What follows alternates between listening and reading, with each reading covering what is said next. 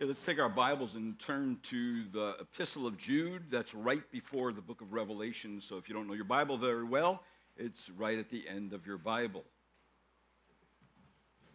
I do want to admonish people uh, that to vote this week, that is your right and power, uh, the only power that you have as a citizen right now, to vote uh, for various offices, governor, and other things this coming week. Uh, and so uh, be sure to do that, all right? Take that right and use it. And, um, and then, of course, you want to vote for somebody who is going to make righteous decisions in our state. Uh, so that those decisions that are righteous benefit us. Others usually end up hurting us. So I just want to admonish you to do that. Just don't sit back and do nothing. Do something, all right? And um, all right, Jude, where it only has one chapter, but we have been mentioning this morning about Martin Luther on, of course, October 31, this very day, 1517, 504 years ago. What happened is that there was a Dominican friar named Johann Tetzel who had been selling indulgences near Wittenberg, Germany, to raise money for construction of St. Peter's Basilica in Rome. And according to Tetzel, those who purchased an indulgence would receive remission of purgatory. Indulgences, of course, could also be purchased on behalf of dead relatives and friends. The punchline of Tetzel's sermons were as soon as the coin in the coffer rings, a soul from purgatory springs. Now, the sale of these indulgences infuriated Martin Luther, who was a Catholic professor at the biblical, in biblical studies at the University of Wittenberg and he decided to hold a what he called a what they, the professors would call a disputation with other faculty members. And what they would do is the professor would take the things that he wants to dispute and nail the thesis to the cathedral door. And so luther posted his 95 thesis on the great wooden door at Castle Church in Wittenberg, Germany on October 31, 1517. Some of Luther's talking points or discussion points were his first article was number one, our Lord and Master Jesus Christ is saying, Repent ye, intended that the whole life of a believer is repentance. Article 32 said, Those who believe that through letters of pardon would uh, through letters of pardon that they are made sure of their own salvation he said about them that they will be eternally damned together with their teachers. Article 37 every true christian whether living or dead has a share in all the benefits of christ and of the church and give him uh, given to him by god even without letters of pardon or indulgences. And then in Article 62, he says, the true treasure of Christ is the holy gospel of the glory and the grace of God. So Luther actually knew from his own study, his own conversion of repentance and trust in Christ, uh, and his study of the New Testament, the Greek New Testament, that the word repentance, metanoia, really meant a change of heart, not mere performance of outward works as their theologians, the theologians of, the, of his day, was saying it is. And so Luther wrote his 95 Theses in Latin, uh, intending them to be discussed just among the scholars and not circulated among the populace. It wasn't an intention for that to happen. But as Luther himself acknowledged, in a fourth night, they flew over Germany translated into German, and sold as far as Rome. So that got him in a lot of trouble. it got him in a lot of trouble. But I tell you what, from, from what he said there and what he did there, and throughout his life, he preached and taught God's promise of redemption to the repentant sinner in Christ Jesus. And so Luther died on February 18, uh, 1546, at the age of 62.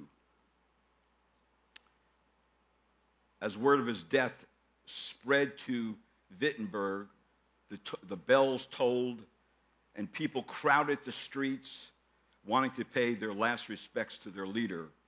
And on Monday, February 22, 1546, accompanied by a caravan of people, including his wife Katie and his four children, and a throng of followers, Luther's casket was borne through the door of Castle Church in Wittenberg on which more than 28 years before that young monk nailed the 95 Theses. So, through the same door Martin Luther started the Reformation, he passed into eternal rest. That's amazing. That's amazing. And Martin, little did Martin Luther realize the forces that would be set in motion in posting those 95 Theses on the door uh, of that castle church in Wittenberg he, he really he felt necessary to speak against error in his day. And he was willing to stand up for that error, against that error, and stand for the truth. And of course, that resulted in the Reformation and millions of churches being started because of that. And not only that, captured uh, the gospel again. It's not the gospel of works, it's the gospel of grace, right? That God calls us by his grace and in faith in Christ Jesus. Repentance towards the Father and faith in the solution, Jesus Christ himself. That's what happened. So it's amazing that I'm in the book of Jude when this day happens and uh, this Sunday is the 31st because that's exactly what Jude is writing about. He's writing about defending the faith. Now, some believe the, the reason why he changed his mind here is because possibly at this time Paul had died, Peter had died, and some false teachers took advantage of that and started infiltrating into the church. So Martin Luther contended for the faith when he posted the 95 Theses on the Castle Church door at Wittenberg. And that's what we ought to be doing too.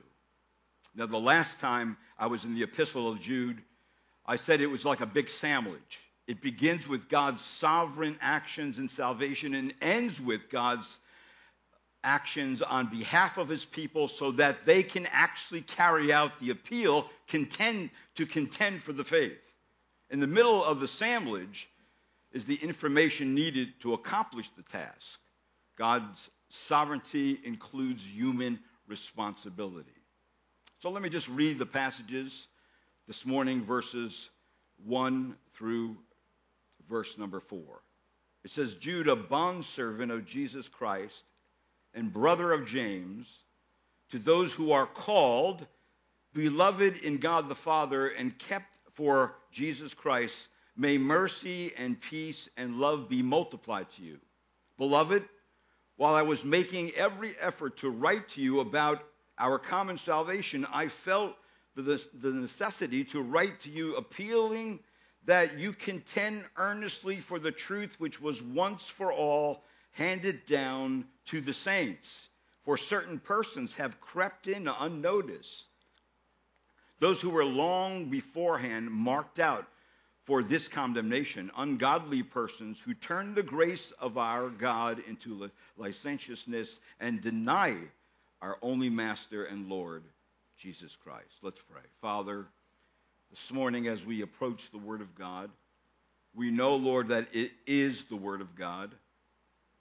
It is the very truth that, our, that we need for life and godliness, for salvation. And Lord, we thank you that we have it. We thank you, Lord, that you have protected it over the ages. We thank you, Lord, for those who have preached it and proclaimed it and, and held it to the conscience of people who came to faith because of it. We thank you, Holy Spirit, that you bring the Word of God to our minds. You illuminate us. You show us. You penetrate the darkness with the gospel of Christ.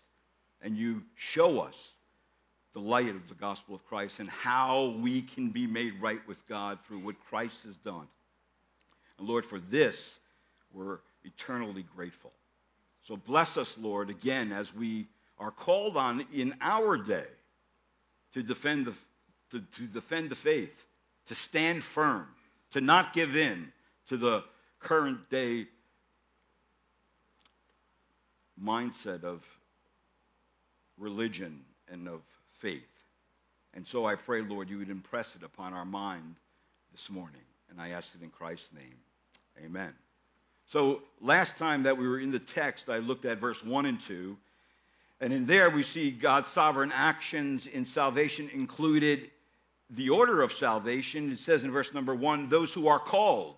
Someone has to be called to, by the gospel of Jesus Christ. And of course, there was an outward call where you hear the gospel, but you don't have to respond to that. And then there's the inward call. And the inward call is w- whereby the Holy Spirit calls his people to himself effectually by working a miracle in their hearts and bringing them from spiritual death to spiritual life, opening their eyes to see. And then those, of course, who are called are they realize that they have been beloved by the Father, elected in Christ before the foundation of the world.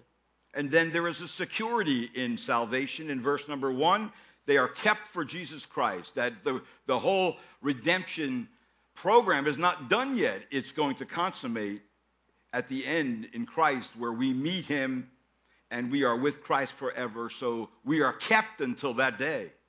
And then, of course, salvation has abundant blessing connected to it while we're here on this earth, where it says in verse number two, may mercy and peace and love be multiplied to you. So it is the wish here that if a Christian is not robbed of blessings by false teaching, then these three blessings will increase and multiply in daily life of those who are called by the gospel of Jesus Christ and respond to it. They will be multi, there will be multiple mercies, there will be multiple peace, there will be multiple love given to the believer.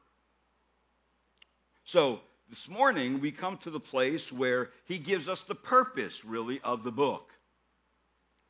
And the purpose of the book in verse number three is Beloved, while I was making every effort to write to you about our common salvation, I felt it necessary to write to you, appealing that you contend earnestly for the faith which was once for all handed down to the saints.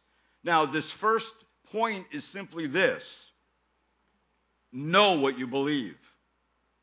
Know what you believe because what you believe will come under attack. And make sure that what you believe comes from the Bible. And so, what are we called to do in this passage? We are called to defend the delivered faith. So, this faith has been delivered by God, not just to anybody, it's not even delivered to the established church, it's delivered to the saints, to those who have come to know Christ as Lord and Savior. And this very word that we are contend, I already mentioned, it is a term that quickly brings to our mind the thought of the boxing ring, where two fighters contend against one another to see who is the more skillful, who is the more trained, who is the more hungry in order to win against the other.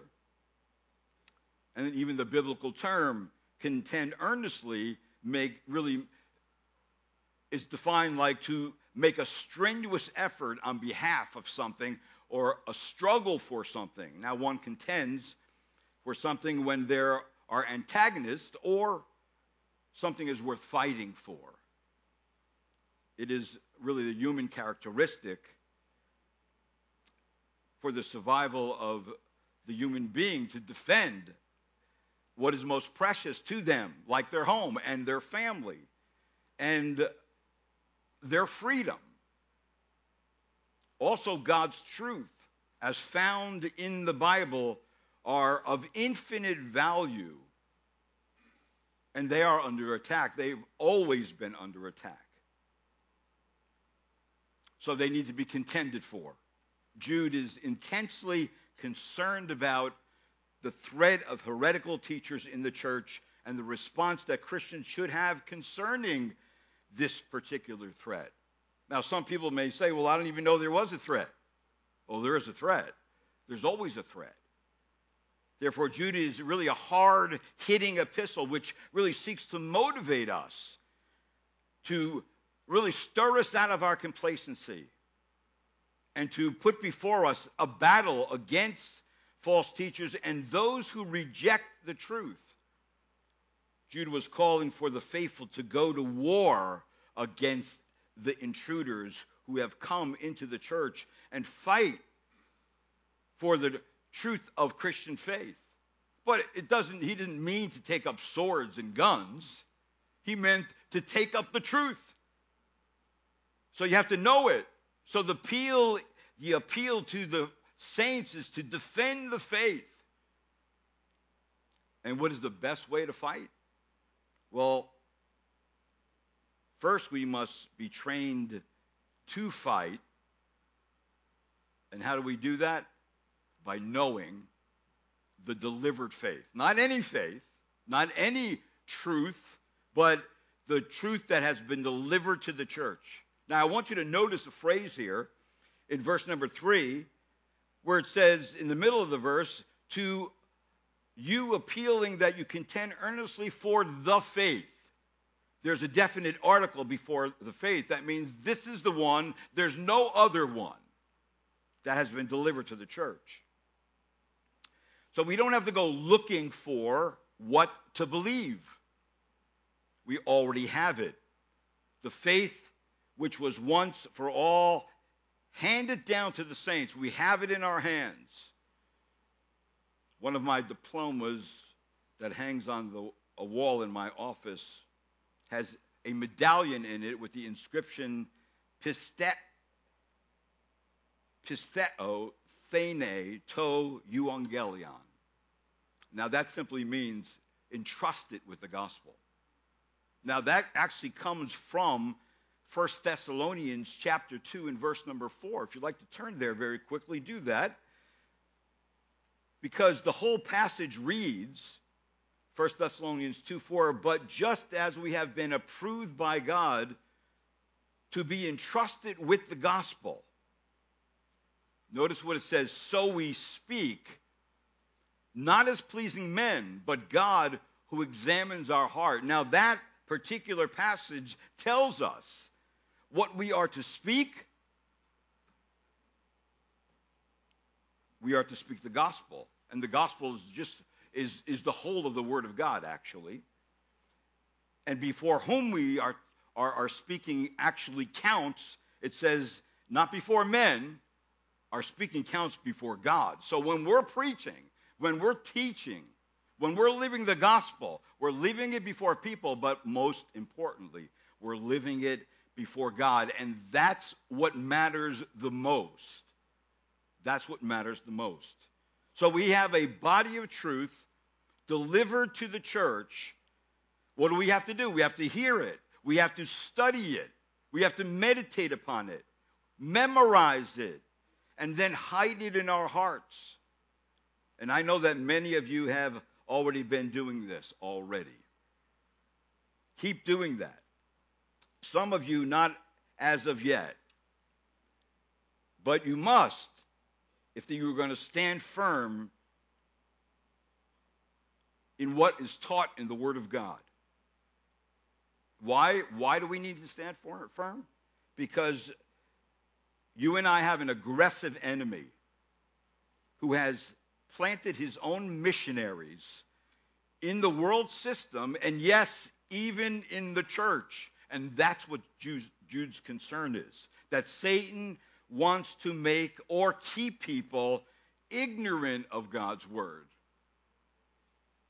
The body of faith delivered once for all to the saints. As Paul said to the second Corinthians, the God of this world has blinded the minds of the unbelieving, that they may not see the light of the gospel of the glory of Christ, who is the image of God. So Satan identified in this verse as the God of this world, he supplies ample disillusionment for people to keep on believing lies. He's good at it. Trusting the, their eternal soul upon lies. That's what he likes people just to rest in. It's all right. Don't worry about it. And again, the word world in the passage referred not to the material earth, but to the floating mass of thoughts and opinions and maximums and speculations and hopes and impulses and aims and aspirations at any time current in the world. Satan guides the various thought pattern, patterns of the world in an effort to keep people in the dark about Christ and about his gospel. So, how are Christians to hinder the progress of the adversary? How, how are they to do that? Well, one of the ways the believer is to do that is to stand against the enemy is, and false teaching is to resist him. That's what it says in Peter. Resist him.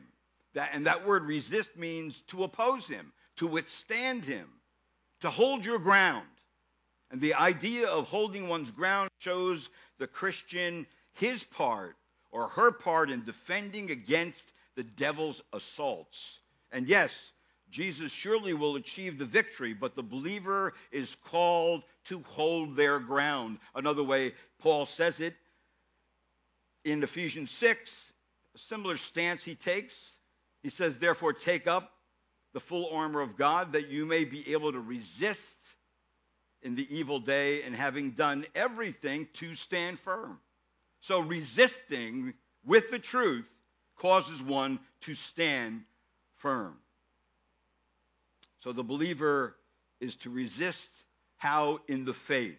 In other words, God has given believers a detection system, making it possible for them to be aware of Satan's evil methods. The alarm system that God gives them is the faith. The Christian's per- personal confidence in God and the system of teaching given to them by God in the scriptures. You know, many scriptures actually support the idea of the faith to resist the enemy. Now, take your Bible for a minute and let's look up a few passages in Jude right here, chapter 1, verse number 3. Notice again that we're to contend earnestly in verse 3 for the faith. There's the body of truth delivered to the saints. And then Philippians chapter 1 and verse 27,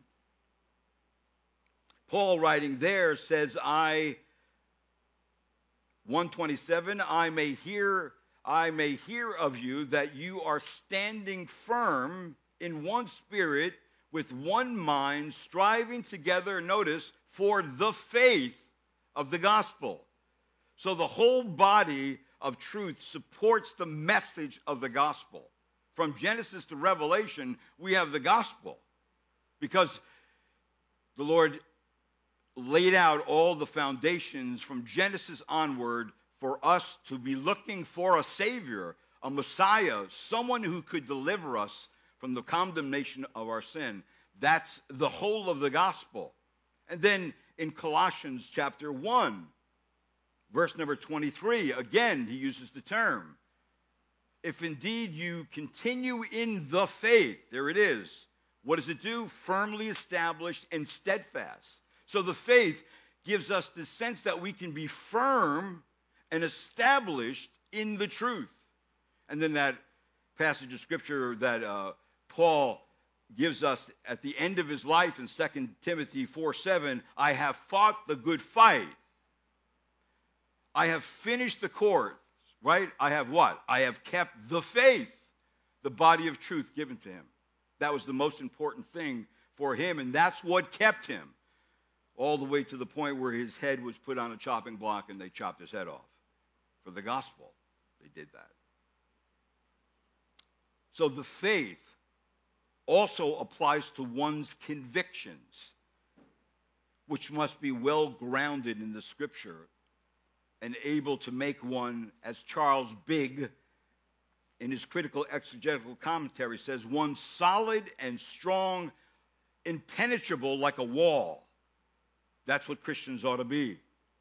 And truly, as Christians learn scriptural truth, they become strong in the faith. And in, when they're strong in the faith, they develop strong convictions that God will never leave them or forsake them, that the Word of God is truth, and there's only one way to be made right with God.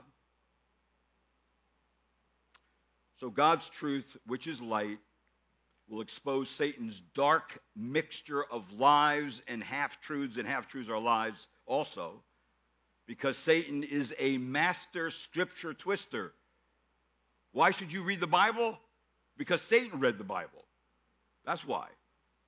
You need to be up on what the scriptures say so you can detect when you hear something false. So Satan is a master scripture twister, and the Christian must fill his mind with God's word so that it bends his thinking away from the world's thinking and towards God's thinking and God's will. It bends it towards God's will. Romans tells us, and do not be conformed to the world, but be transformed by the renewing of your mind, that you may prove what the will of God is, that which is good and acceptable and perfect. So, by developing convictions based on study of the Word, the believer is able to cling to the faith in the face of spiritual attack. Now, just a word about scriptures. The scriptures have such power because of their origin. Each of the verses in the second half of Psalms, chapter 19, emphasizes the idea that the Word of God has as its source not man, but God Himself. That it is God breathed, as Paul told young Timothy, all scripture is inspired of God and profitable for teaching, for reproof, for correction, for training in righteousness. Psalm 19 and other Psalms helpfully describe the supernatural uniqueness of Scripture. And following just a summary of those Psalms, we find that Scripture is all cited. It is an expression of comprehensiveness, covering everything and lacking nothing essential for life and godliness. That the Word of God gives testimony about who God is and what God requires. That the Word of God can make an unlearned, simple person into someone who is skillful in matters of practical godly living. That Scripture can show believers the right spiritual path and guide them into the way of true understanding, that the Word of God provides illumination in the midst of moral, ethical, and spiritual darkness. It is sufficient for all humanity's spiritual needs because it sheds clear light concerning essential truth. The Word of God then is alone pure it is unsullied by sin. It is untainted by evil. It is devoid of corruption and is without any error of any kind.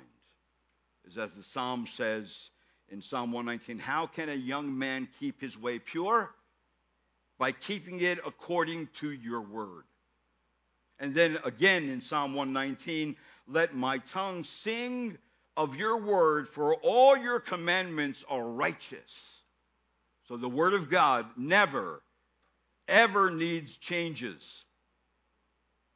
It needs no alteration, no matter what generation anybody's lived in, including ours. False teachers, though, have no problem making changes to the Word. So the Word of God is always true, and therefore always dependable, relevant, and applicable. And Christians who realize the present spiritual battle need to know that Scripture is what is necessary for life and godliness.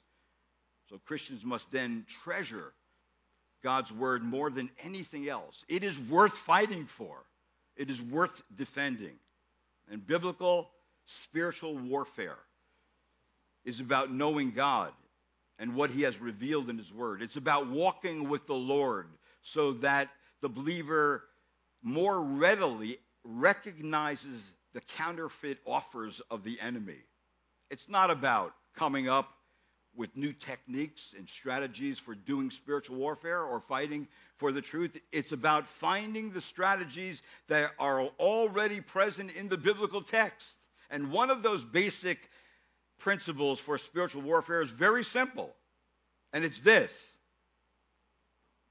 you must know the scriptures, you must know theology, you must grow in doctrine. That believers ought to know the Bible in order to identify God's redemptive work from Satan's stratagems. The enemy is no fool.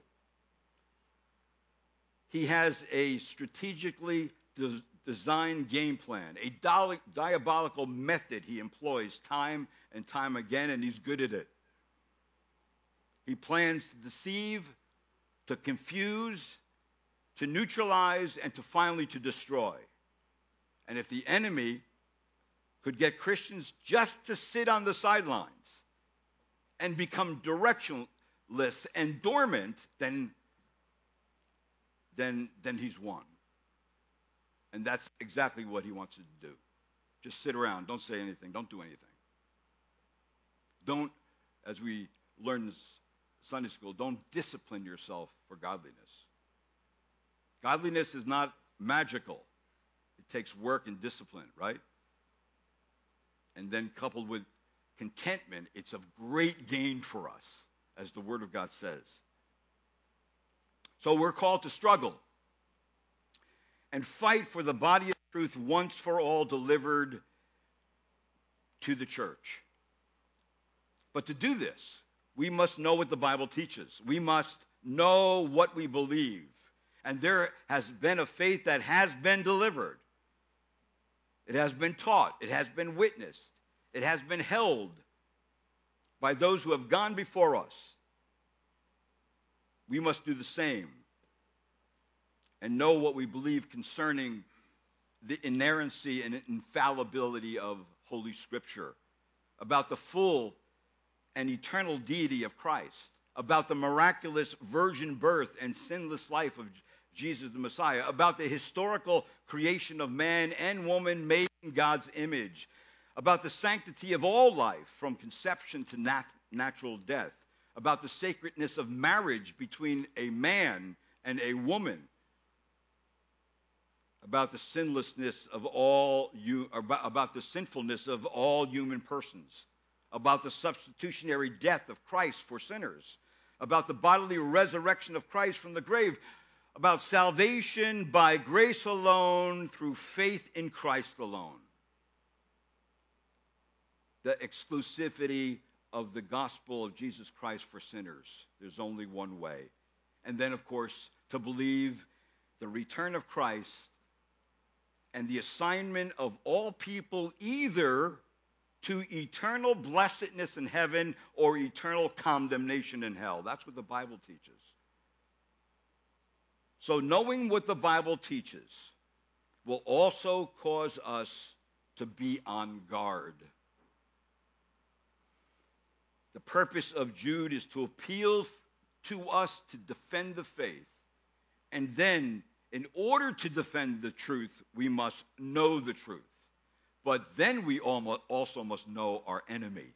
Now, I want you to go back to Jude and notice in verse number four, because he now tells us like this live with a cautious awareness. Live with a cautious awareness. Number two, that the evil person or the evil persons against whom Jude is warning is Satan's missionaries. That's, that's how I kind of identify them. And the first is this look at verse 4. Be careful of Satan's sneaky missionaries. In verse 4, it says, For certain persons have crept in unnoticed those who were long beforehand marked out for condemnation. So these are the intruders. I said the intruders have arrived. And these intruders enter the church covertly. They enter through the back door. They at first present themselves as allies and followers, a uh, fellow follower of Christ. However, a great tactic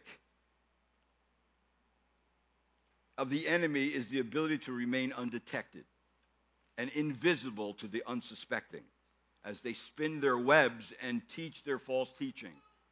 So false teachers may feel secure in their message of peace, peace, and think they are being blessed by God. However, the Lord is not asleep on the throne. He will act decisively and quickly. In fact, the sentence has already been pronounced against these false teachers, for it even says here in our text in verse 4, where long beforehand marked out for this condemnation.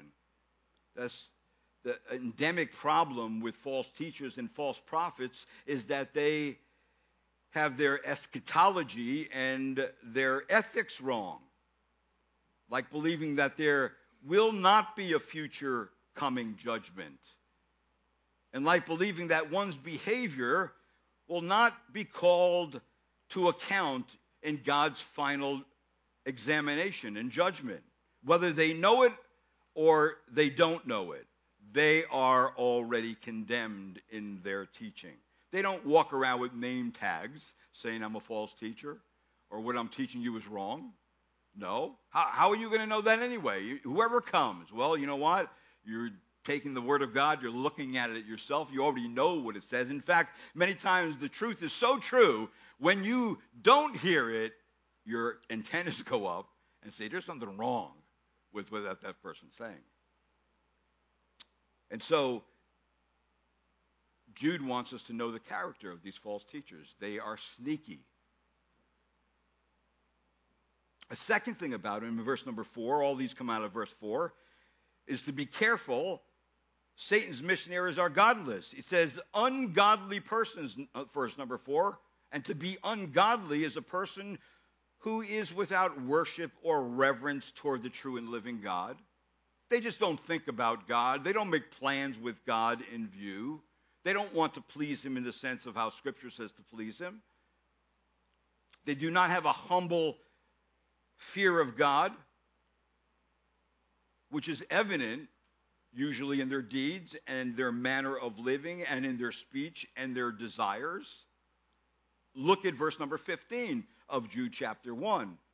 It says this to execute judgment upon all and to convict all the ungodly of their ungodly deeds, which they have done in an ungodly way. That's a lifestyle. And all the harsh things which ungodly sinners have spoken against him, that's ungodliness in their speech.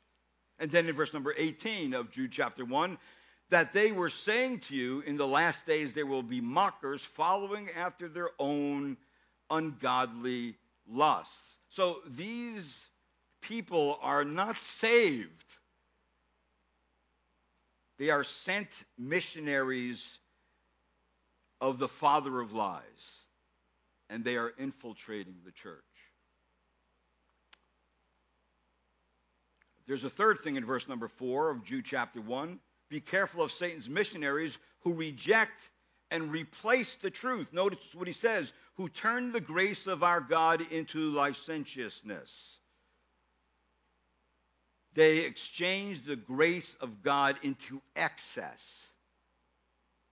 The excess is not just sexual, but all kinds of sensual appetites like fleshly sins of gluttony and drunkenness and sexual inappropriate in conduct and uh, speech and in worldly thinking. Look at verse number 8 of chapter 1. Yet in the same way, these men also by dreaming defile the flesh and reject authority and revile angelic majesties. In verse number 16 of chapter 1, these are grumblers, finding fault, following after their own lust. They speak arrogantly, flattering people for the sake of gaining advantage. And then in verse number 18 and 19 of Jude chapter 1, that they were saying to you, In the last days there will be mockers following after their own ungodly lust. These are the, the ones who cause divisions, worldly minded, devoid of the Spirit. No wonder they would cause divisions. They don't have the truth. Everything's coming out of the flesh or out of the world. That's it. But they're in, they're in the system. They're in the church. These are not people outside the church, these are in the church. And so they have a platform.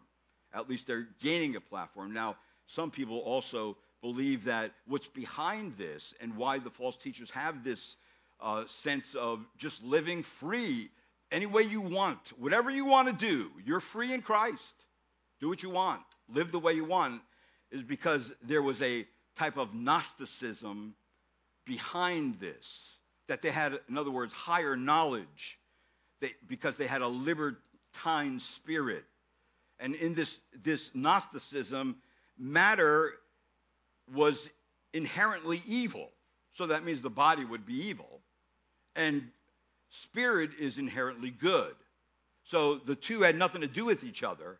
So that really worked out in what one would call anti law, where they had no obligation to the moral law because they weren't going to be held responsible for anything they did in the flesh.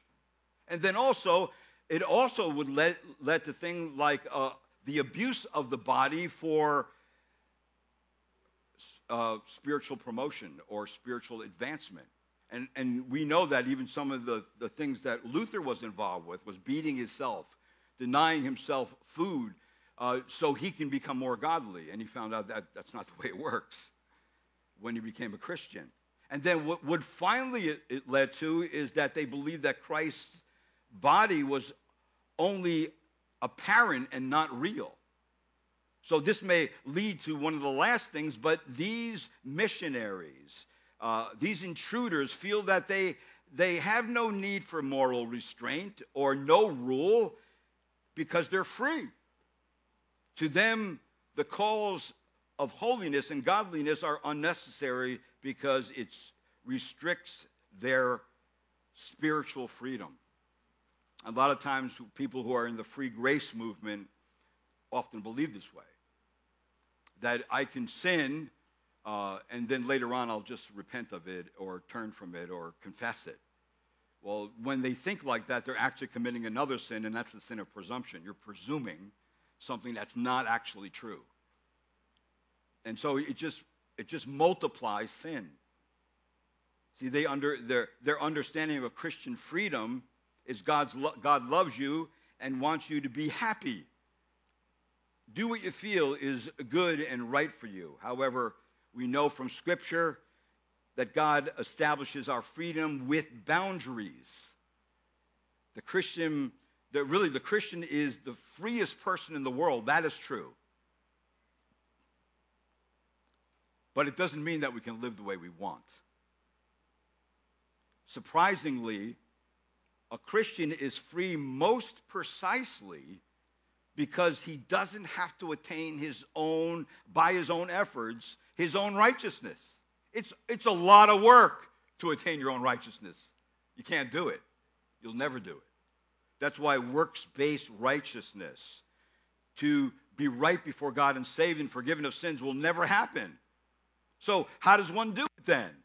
Well, as it says in Philippians, he receives not a righteousness of his own derived from the law, but that which is through faith in Christ, the righteousness which comes from God on the basis of faith. I can't work my way to heaven. There's nothing I can do to save myself. Or you save yourself. I have to come with all my sin and all my baggage to Christ. And Christ says, Come unto me. You are burdened and heavy laden. I will give you rest. Rest for your what? Souls, your eternal souls. Why? Because I'm the way, I'm the truth, I'm the life. No one goes to the Father who's in heaven unless they come through me, because I died in your place. I took the wrath of God for you. I paid the full price. I defeated Satan in death. I ascend into heaven and I'm now preparing a place for you and I'm praying for you that you are kept to the end and I'm coming back again. And where I am, you will be also. That's the promise that we have in Scripture. False teachers are not given that promise. They never even get close to that promise because everything's here and now. Your life is fulfilled now. No, Luther had a Luther died. Uh, you know, he died a natural death, but he was dogged his whole life. But the, most of the apostles died and they were martyred for the faith. But they already knew where they're going. For me to die is Christ, Paul says, right? For me to die is, for me to live is Christ and to die is gain. See, that, that, that's like, that, that concept is, is completely foreign to anybody who's thinking in the world.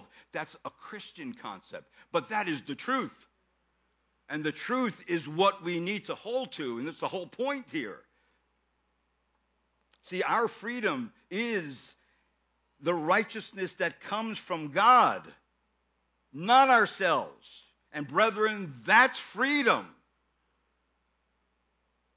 It takes all the pressure off of us. I don't have to save myself. It has been done. He has redeemed us. He has made us righteous. And we are awakened to a new reality that you are free for holiness and free for all God wants you to be. Now go live your life and enjoy it. Enjoy everything God's given you. That's what the scripture says. You know what? I can now. I don't have to worry about my soul. God's taking care of the most important thing in my life. I don't have to worry about that anymore. Now I can go live my life and I can receive, verse number two, mercy and peace and love being multiplied to me every day because of what Christ has done on the cross. And believe me, that's the way to live. And nobody can find that in the world. It only comes through Christ. And sometimes Christians don't find it. You know why? Because they have wrong teaching. Because they've, they've, gotten, they've gotten false teaching in their head and it's robbing them of those things. They're still under guilt. They don't know if they're forgiven. They don't know where they stand before God. There's always this doubt and guilt that should not be as you grow in Christ. I'm, I'm trusting everything to the Lord. Now, that really Christians are saved to have freedom to serve Christ in holiness and godliness. So, in other words, truth will lead you and I to a certain place. And really, 2 Peter told us this, where 2 Peter 3:11 says, "Since all these things are to be destroyed in this way, what sort of people ought you to be in holy conduct and godliness?" That's where God's leading us. The Spirit of God's leading us into holy conduct and godliness. And you know what? When we live there, we will find joy. We will have peace. Freedom to serve Christ because I want to. Because I have already been accepted in the beloved. That's a mindset.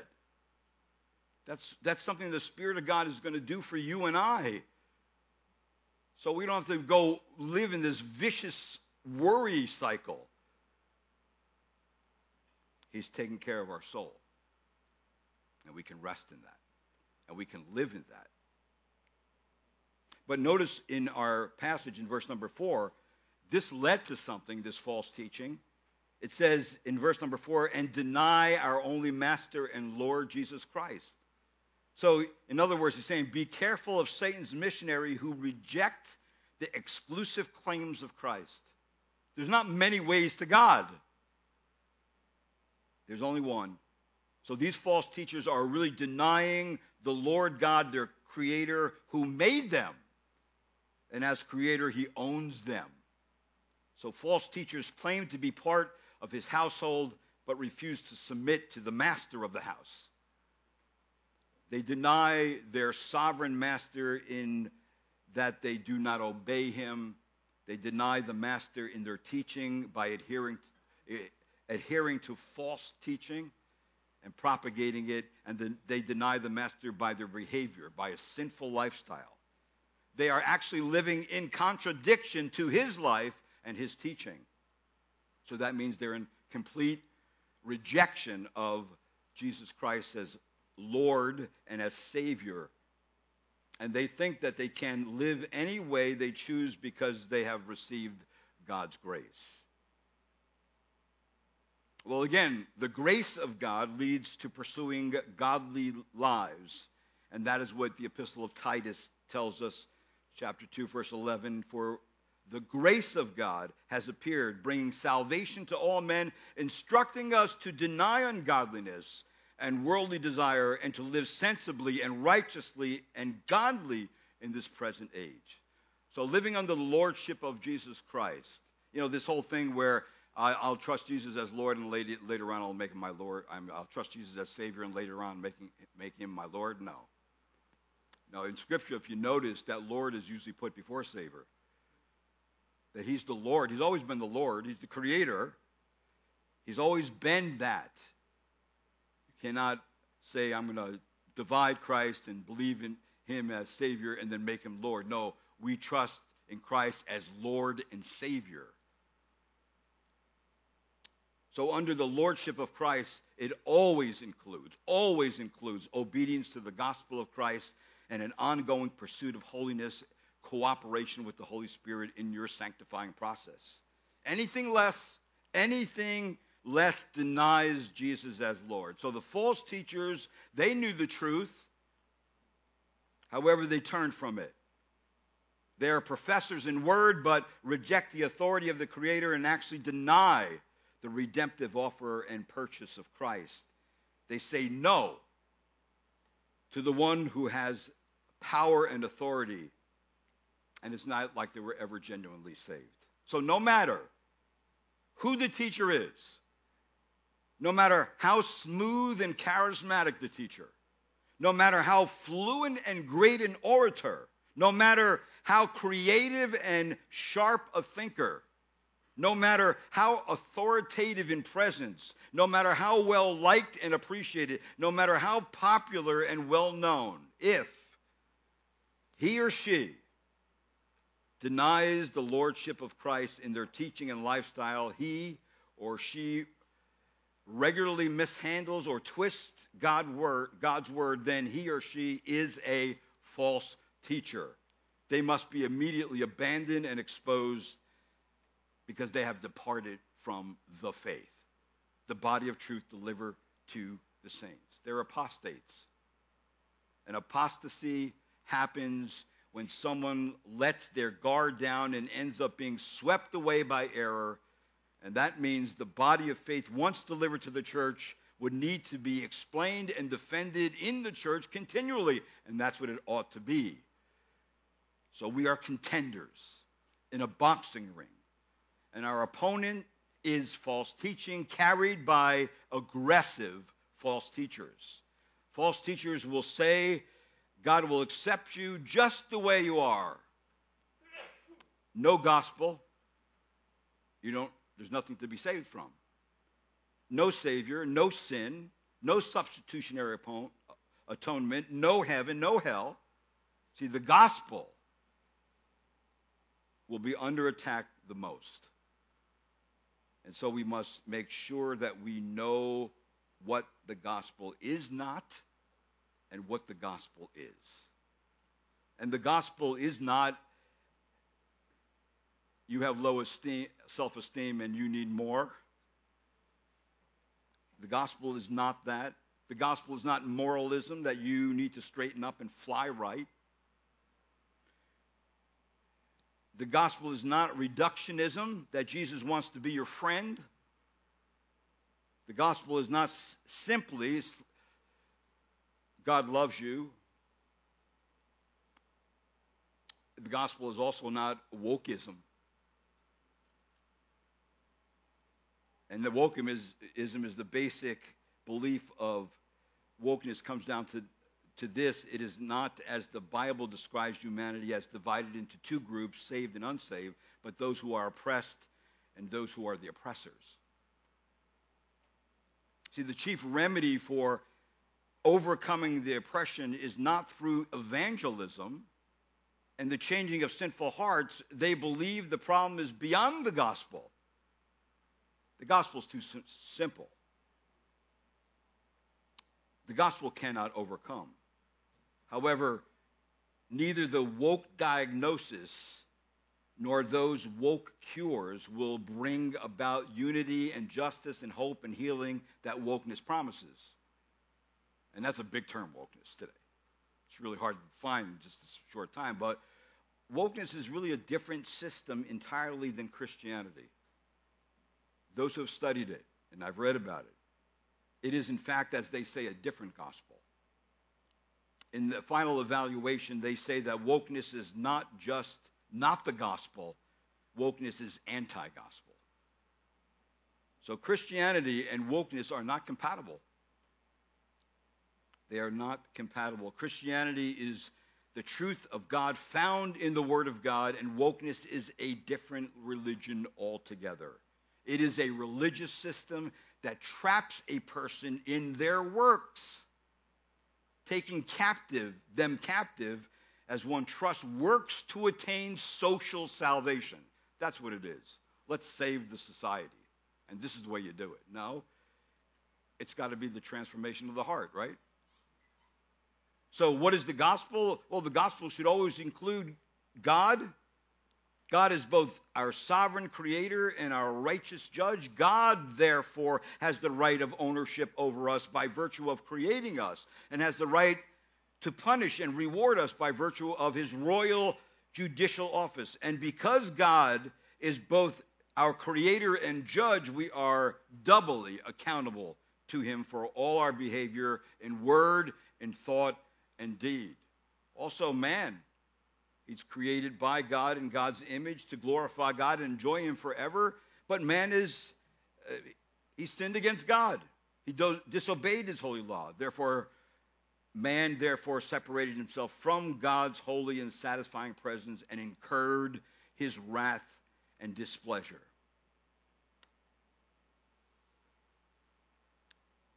And then, of course, Jesus is the gospel. Jesus' death was the substitute payment for the penalty that we deserve for our sin, that his death is God's only provision for the forgiveness of man's sin and the appeasement of God's wrath against us. As it says in the Gospel of John, chapter 36, he who believes in the Son has eternal life, but he who does not obey the Son will not see life, but the wrath of God abides on him. And then, of course, there's always the response. You have to respond to that. We are called to respond to the good news in repentance and belief, turning away from our sin and self sufficiency towards God and trusting in the shed blood of Jesus Christ as a substitute penalty that we deserve for our sin. He died in our place. Just like Mark 1:15 says, "The time is fulfilled, the kingdom of God is at hand. Repent and believe the gospel. So the gospel is going to be the very thing that's always under attack. So we have to know it ourselves. We have to know that we are truly uh, believers ourselves. We, we have to know that we're secure in the beloved. And we have to know the way to be made right with God through Christ and Christ alone. And then we are given the Spirit of God and sanctified by God, and we start growing in the truth, right? And so the appeal to us is really in his purpose statement is to know what you believe. And then you and I will be equipped to carry out the appeal to defend the faith. And then while we do that, we live with a cautious awareness that intruders are here and they're not easily detectable unless you know the truth. Let's pray. Lord, thank you for the Word of God. And this passage and the passages mentioned, Lord, make us people who are engaging in the Word of God on a regular basis. So the Word of God, Lord, is transforming our mind and bending it away from our flesh and away from the world, and it's bending it towards your will to know what is the good and acceptable and perfect will of God. I pray, Lord, when we do that, then we will understand what's going on in the world and we will understand more of ourselves and then we will be freed up to serve you with zeal and with and you and your people with zeal and love. Make us those kind of people in these days, which we have so much information available to us all the time, and it's overwhelming, Lord. Help us to sift through that stuff and see the truth because we know your word. And I pray this in Christ's name. Amen. Let's stand together. We'll